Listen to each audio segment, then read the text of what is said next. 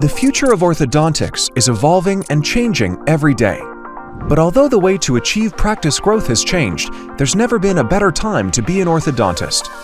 Let's get into the minds of industry leaders, forward thinking orthodontists, and technology insiders to learn how they see the future of the orthodontic specialty. How will digital orthodontics, artificial intelligence, clear aligner therapy, remote monitoring, in house printing, and other innovations change the way you practice?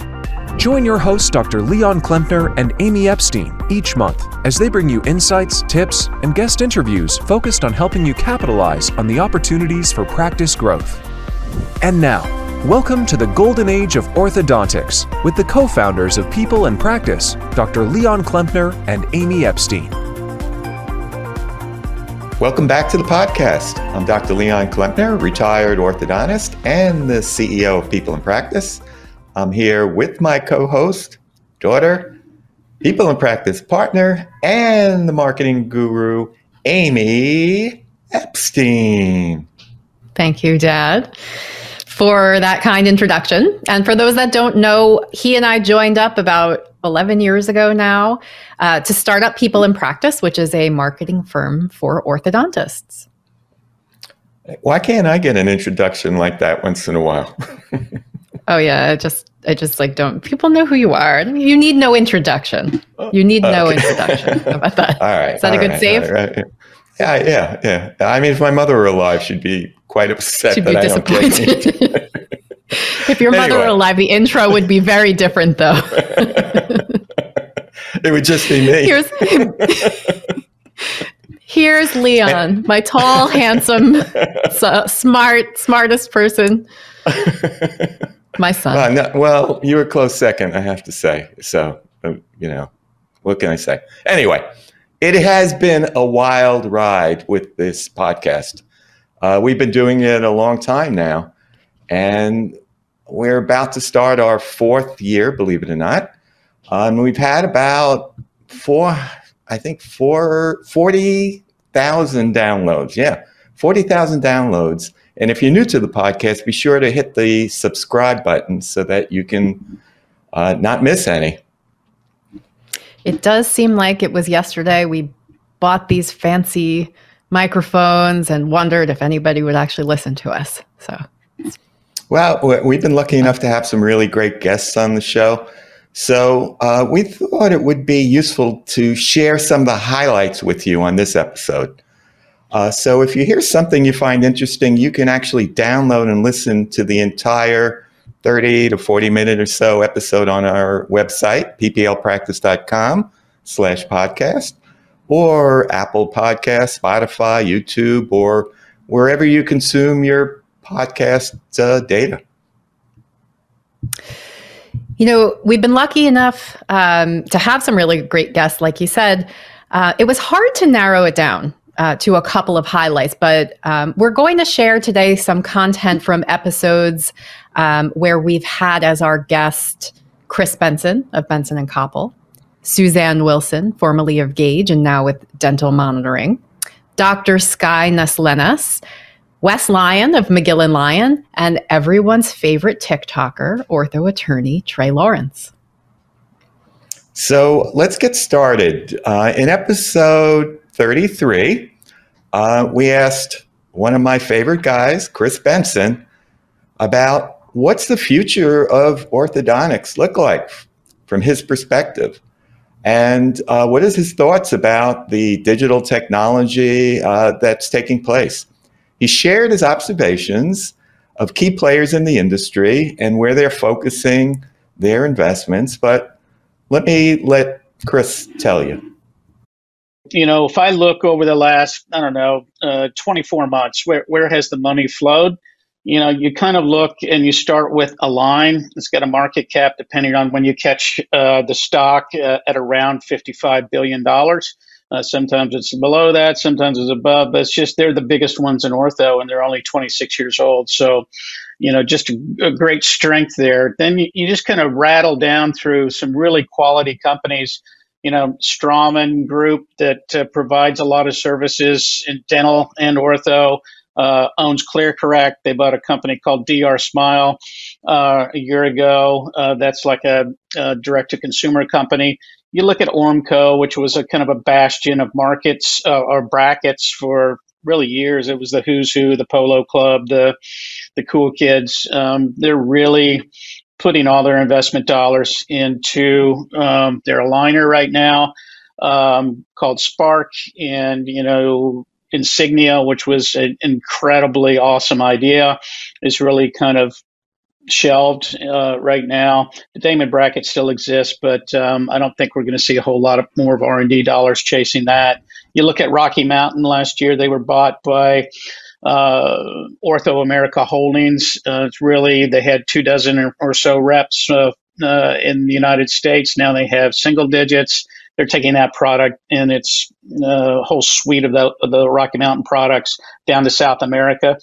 Uh, so that was that play. You look at Dentsply Sirona, they got totally out of the bracket business, made some pretty brash statements, and said the future is aligners, period.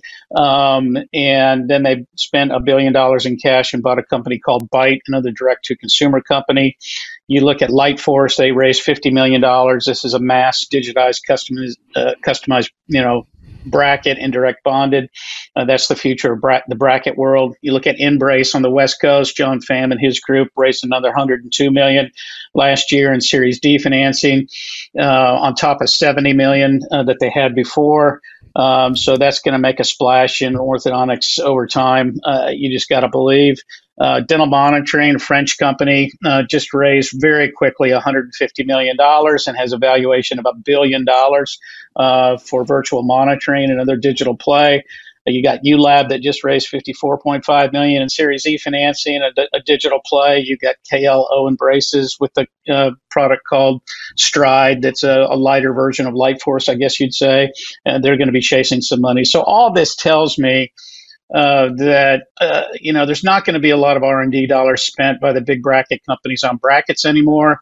It's all going into aligners. It's going into digital workflow. Um, it's going into digital printing. And the future of orthodontics is going to be digital. Uh, that means a lot of things, mostly lab fees. So we got to reorganize our P&L, and it m- means changes in digital workflow uh, which means we have to deploy people differently in order to have high quality of life. So, long answer, Leon, but uh, a lot of money flowing into digital. That's the future. It's going to take nine years more to get more serious about that, but that's where I'd be headed strategically with my practice right now is is understanding and getting into the digital space deep because if you wait five more years, it's going to be steep hill to climb.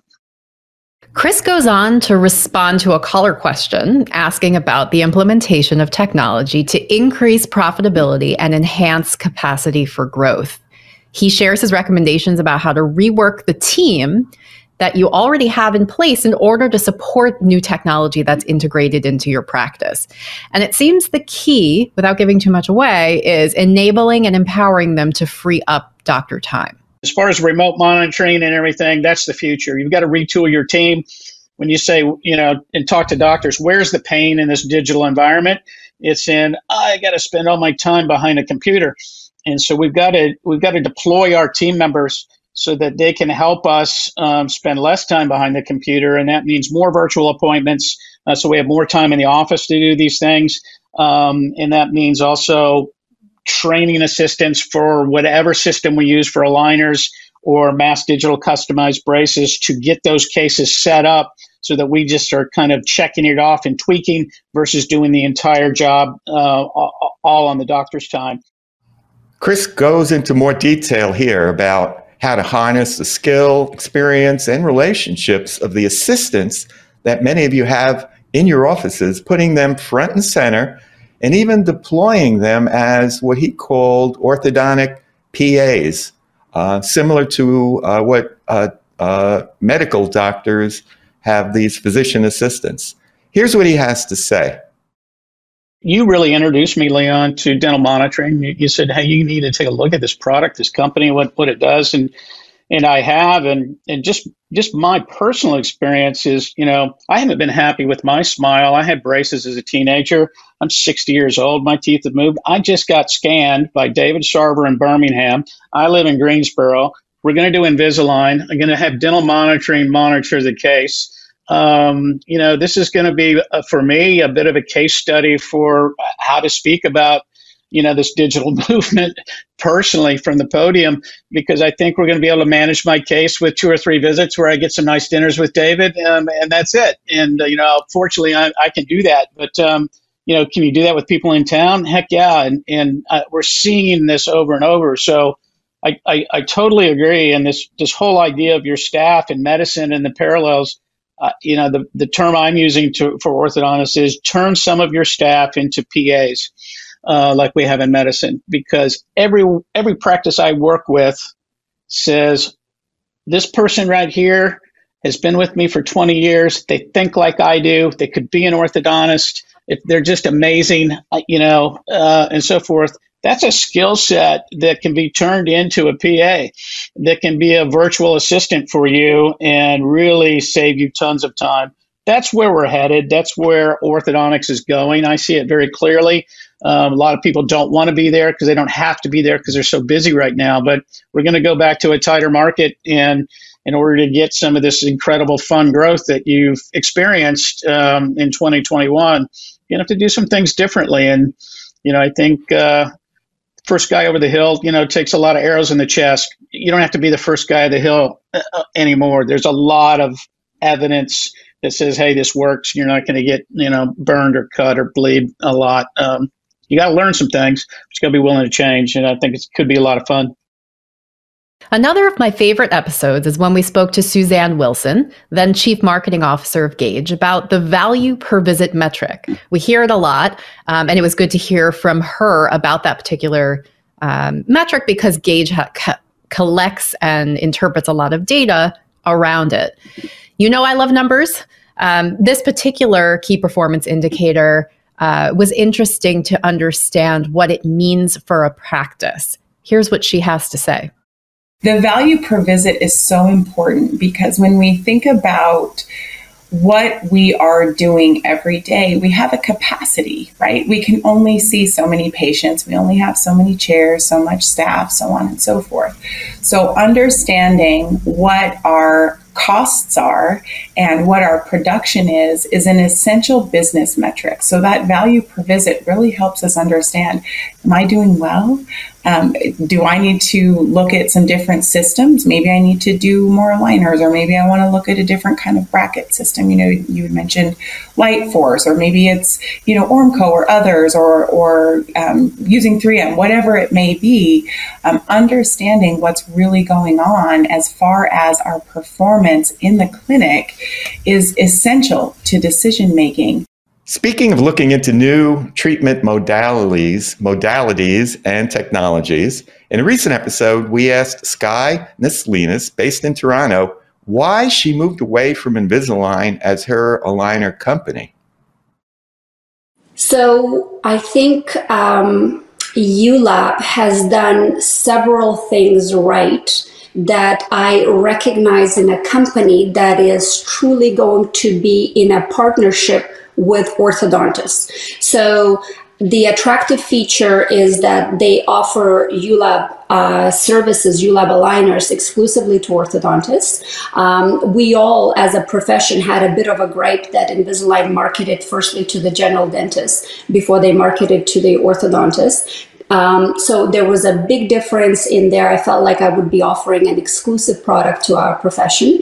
Um, ULAB um, management team, developers listened to, actively listened to orthodontists and their gripes about the leading brand shortcomings. So when they launched their product onto the market, it addressed all of the shortcomings that the leading brand had, uh, as voiced by multiple times by orthodontists. So it's it's almost like uh, patient going for a second opinion. So they tell you exactly what they didn't like about the first opinion.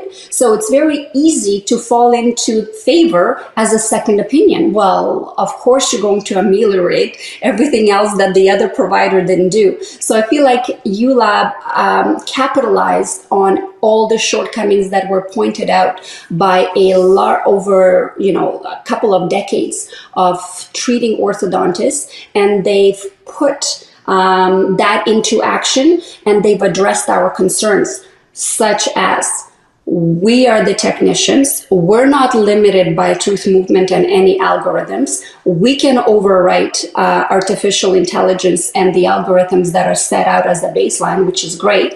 But also, I don't have to communicate over somebody who is less who has less um, knowledge perhaps in areas of tooth movement in order to execute the movements that I want. So the process of case setup became very easy, very dynamic, and under my full control.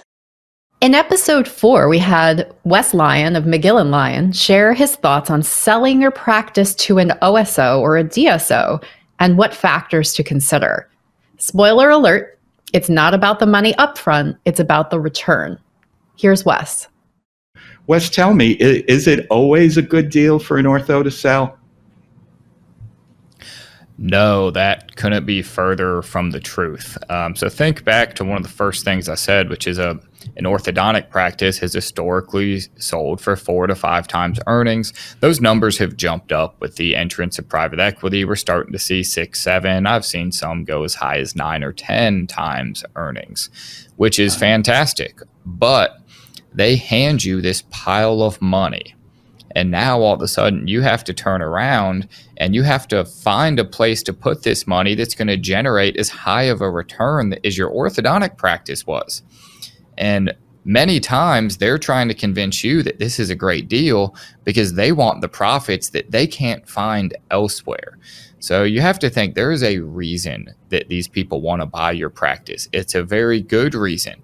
It's also the reason one of the most rewarding things you can do is own a practice. So the check is not a good reason to sell. We also spoke with Trey Lawrence, General Counsel of the AAO, who discussed how to best position yourself if a lawsuit comes up after retreating a direct to consumer case. In a nutshell, it's a combination of documentation, informed consent, and expectation management. Uh, listen to him explain exactly what he means in this clip. Ultimately, I think, first of all, the most important consideration is ultimately you got to use your own discretion. You got to use your own judgment. Am I comfortable taking this case? What is the what's the treatment that this patient apparently received previously?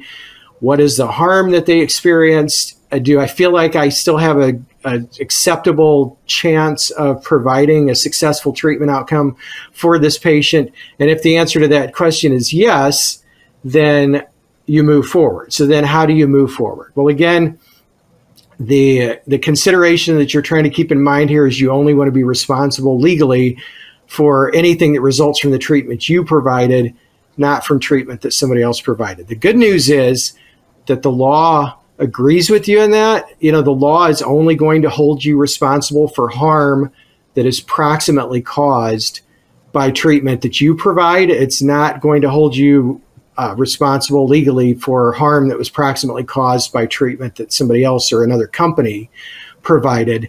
The challenge is going to be demonstrating that to the decision maker, to the court, to a dental board. So, how do you do that? the first big step and probably the most important step is, on doing that is what uh, another another AAO member, Dr. Dalian Featheringham, I have to give her credit for this phrase, but she coined it as immaculate documentation. And so that basically means whatever possible records you can take when you when you first see that patient before you decide to move forward with treatment, every possible imaging that you can do, photographs, all of that you want to you know make sure that you have as thorough of a record as possible to document the condition that the patient was in when they came to see you and to document as much as you can anything that the patient has experienced or any condition that they currently have that's a result of that former treatment. So, immaculate documentation, do everything you possibly can to record the condition that you're in. Because all of that, again, all of that's going to be crucial if you have to demonstrate to a jury or to a dental board that the harm that the patient's complaining of is harm that resulted from prior treatment and then not from the treatment that you're providing. So a second big step is going to be the informed consent process. This is obviously it's always an important part of any kind of treatment, but it is particularly important in these situations. So first of all, right out of the gate on that, I want to hammer on a phrase that we use all the time at the AO legal department. That's informed consent as a process and not a form. Because I know in, in the ordinary course of routine treatment, it can become very easy to let that informed consent just become another piece of paperwork that you have your staff help you to get the patient to fill out, you know, with all these other forms they're completing and just kind of shuffle it through. It's really not intended to be that, even in normal cases. It's really intended to be an interaction between the doctor and the patient where the where the patient is informed of the risk of their treatment, possible side effects, and then the benefits of their treatment. And then based on all that, they make the decision to move forward. So that is especially important in these cases where patients treated with a direct to consumer company and maybe didn't get care that met the standard of care or uh, you know p- possibly experience some actual harm from it because you really got to make sure that the patient is clear in their understanding of maybe what first of all what conditions they're bringing into the treatment some you know if they've experienced some kind of a harm from this direct to consumer treatment or, secondly, you also need to make sure that the patient has reasonable expectations about what it is or isn't possible to do through treatment, because it may be, in fact, be the case that because of something that was done previously, um, you may not be able to get 100% of the results that you would ordinarily get in that kind of case. You know, maybe you can only get them 80 or 90% of the way there. And so you want to make sure that the patient is clear and understanding that and then makes a decision to move forward to treat with you based on that understanding. And so that's where that informed consent form is really a crucial uh, piece of that process to make sure that you've documented all of that, that you've got all that information there, the patient acknowledges it and signs it. And then finally, you know, when we talk about these things, there's there's no we say this in the law all the time about lots of things that are not limited just to dentistry or orthodontic practice, but there's no way to 100% guarantee you can't be sued. I mean, people can still sue you. What you're really looking to do is minimize your legal risk in case you are sued, and then may, minimize uh, or maximize your chances of prevailing on that claim if you are sued. So that's where all of these things come in. You know, there's there's no magic step, unfortunately, that I can give orthodontists that say treat one of these cases and do this and you have a 100% chance of not getting sued but hopefully through documentation through a, a, a very um, energetic and robust uh, informed consent process and making sure the patient's clear on what they expect and, and knowing where they are when they come in you can hopefully minimize the chance of getting sued and then certainly uh, put your best case forward if you are sued or you do get a dental board complaint in that situation Thanks for listening in today. We continue to bring you the most informative guests discussing topics that we feel are important to you. If you find our podcast useful, share it with a colleague. We'd really appreciate it. You can find all of our podcasts on Apple, SoundCloud, Spotify, or on our website, pplpractice.com slash podcasts. So we've been talking today about highlights from last year. But this year is shaping up to be very exciting as well. It is. Should we tell them? Well, uh, to tell you the truth, we might be we we might not be able to uh, keep it a secret much longer.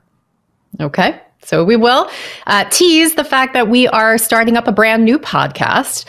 This one focusing on team members in a practice specifically. And we're bringing on an additional host to help with that podcast. So we're very excited to be launching that in the next few months. So please stay tuned to this podcast and we'll give you all the details. Thanks for listening to the Golden Age of Orthodontics podcast. We look forward to delivering some useful and insightful, informative content to you again next month. And remember, for forward thinking orthos, the Golden Age of Orthodontics is ahead. Bye for now.